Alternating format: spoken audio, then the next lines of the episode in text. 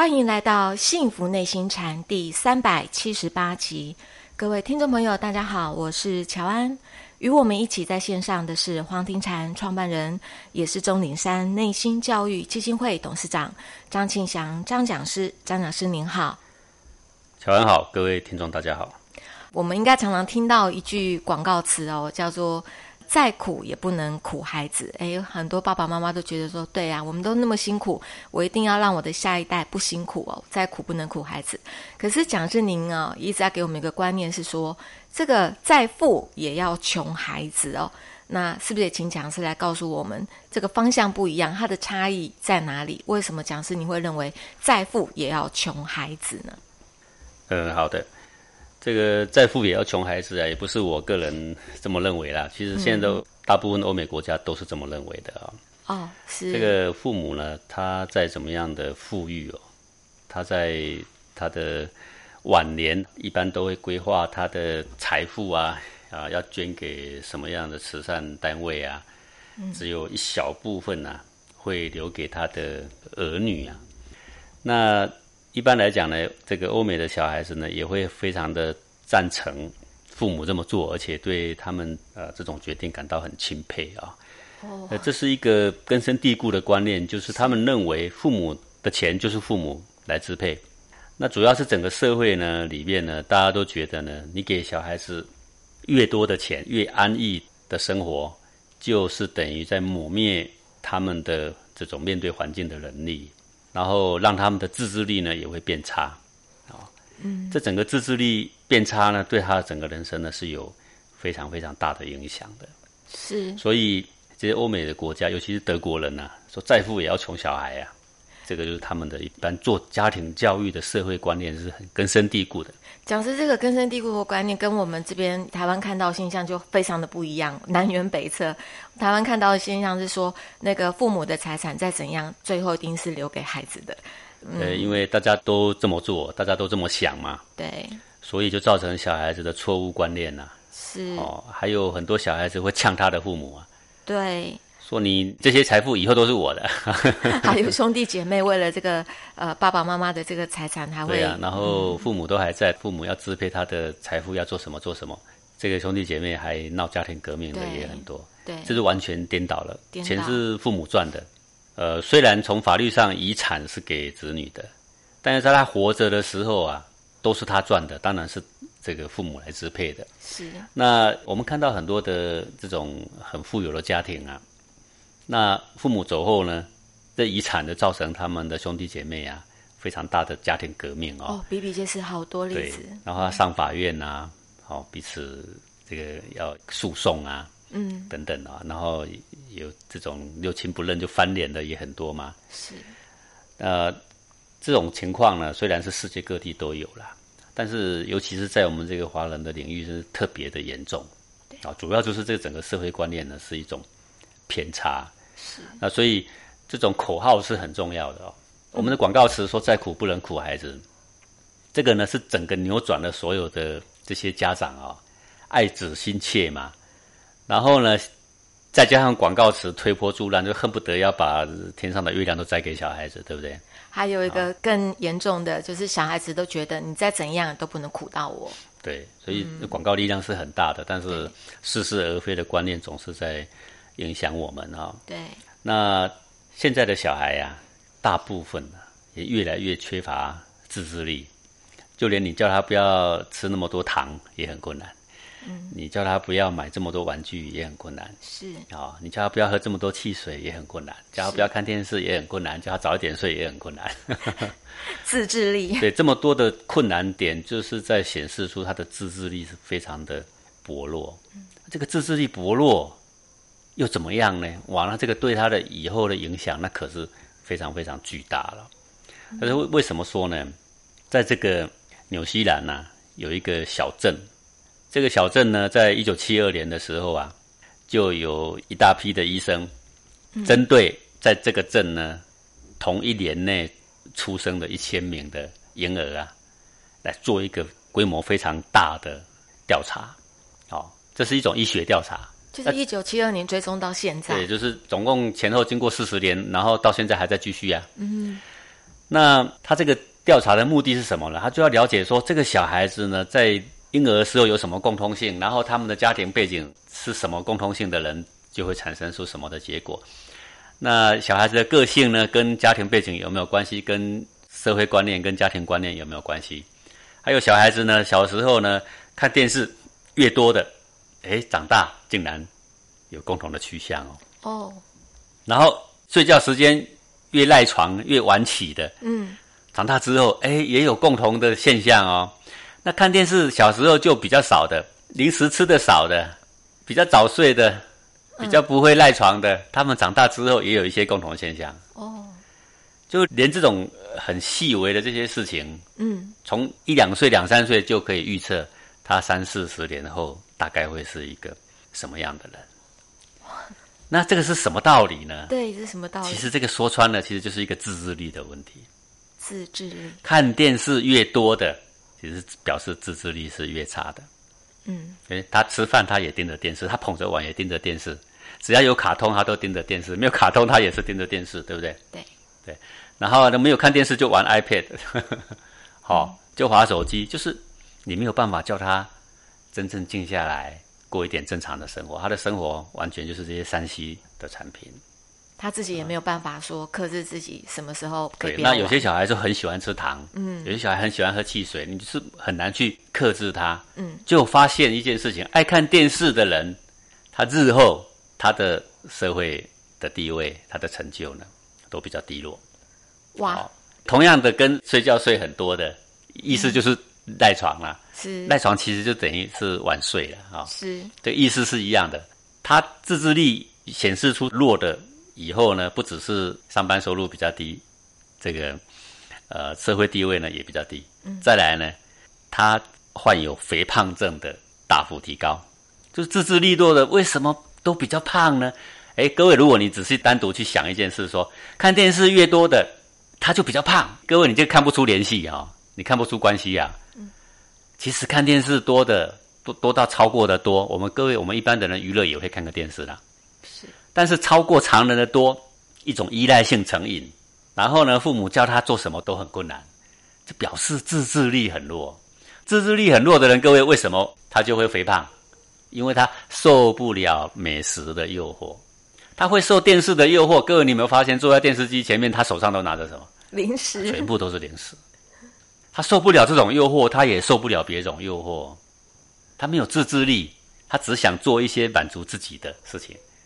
好，这个不只是肥胖，还有这种心脏病啊、动脉血管的疾病啊、癌症的罹患率啊、糖尿病啊等等吗？各种疾病啊，都大幅提高。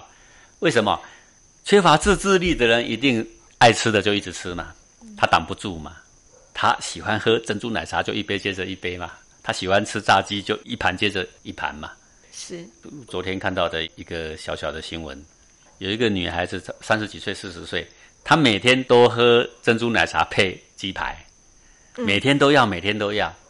然后呢，三四十岁而已，哇！结果有一阵子呢，就两个礼拜便秘嘛，上不出厕所。以前偶尔便秘她也不在意，后来两个礼拜便秘，哇，肚子忽然撑很大。各位，你吃两个礼拜东西都没有拉出来，哎呀，生什么样？肚子都撑很大，然后去医院检查，一检查已经大肠癌的末期了，他就是癌细胞把肠子堵死了。然后他就开始做化疗，你知道吗？在做化疗的时候，他还问医生说：“什么时候我可以吃鸡排跟 珍珠奶茶？” 他现在已经大肠癌末期耶，他关心的不是什么时候死哎。他关心的时候是什么时候再来一盘鸡排，我们就知道说他的自制力真的是非常非常低落。自制力低落，你就知道说他的健康会亮红灯。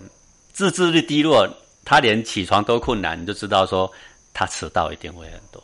他在公司主管要求他做什么，当跟他的自己的喜欢的影头相冲突的时候，他就有很多情绪。自制力越弱的人，情绪就越多。情绪越多的，在社会地位上各方面呢，都会比较低下。尤其在上班的话，你做一个主管，不可能找一个情绪上下起伏很浮动的人，不可能的。嗯。所以，如果我们只是看说小时候看电视多的人，睡觉总和时间长的人，他以后社会地位会低，个你这样是无法说服你的。嗯。但是如果我说看电视多的人，其实是跟自制力有关，自制力越弱，他就正事不干，他就专门看电视。是他一直玩，他停不下来，他根本就不想干正事，他就是一直玩，玩的时间越多的人，以后他肥胖症越多，他的心脏病、糖尿病越多，各种疾病越多，你看不出联系关系。是，其实真正的原因就是自制力很弱。这个自制力弱，其实源自一种心理呀。各位各位，自制力弱的人一定有一个特质，什么特质你知道吗？就是不懂得尊重别人。哎，这个就有关联了。为什么呢？自私利落，你就只想做你想做的，你只想到你自己，你懒得去花时间关注别人。简单的说，就是自私利落的小孩不会尊重别人。嗯，这个事情很严重啊，各位，在欧美的观念里面，不尊重别人的人是没有资格享受尊严的啦。是。什么人最有尊严？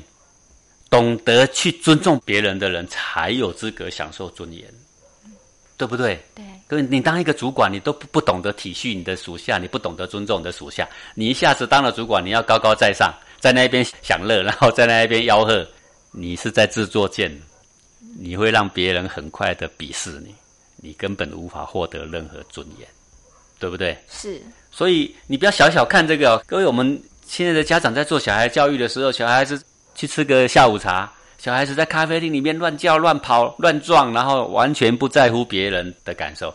然后有人劝你说：“啊，你的小孩你总得管一下嘛。”然后你的回答是说：“还小孩子嘛，小孩就天真嘛，小孩就不懂嘛，长大了就好了嘛。”好，你就放任你的小孩这样，对不对？是。其实你就在扼杀他的自制力。是扼杀他的自制力。你以为？是在开创他的想象力，嗯，他想象力到最后都是在干嘛？都是在满足自己的欲望用的，让自己的自制力越来越薄弱。对，他的自制力越来越薄弱啊，他的想象力很多啊，他想象到说，哎，父母的财产他都想象说那是我的，想象力够丰富了吧？是，很多的想象力已经往欲望的方向去开发了。是，那没有自制力的人，他想象的就是怎么满足自己的东西。他眼睛里面呢？既然没有别人，还会有父母吗？不会有父母，对对不对？他没有自制力，你叫他早一点起床去跑步，有可能吗？啊，很困难呐。叫他早一点睡，有可能吗？也很困难嘛。你叫他说不要吃那么油腻东西，有可能吗？也很困难嘛。最后呢，就是把自己的身体也搞砸了，心理也搞砸了。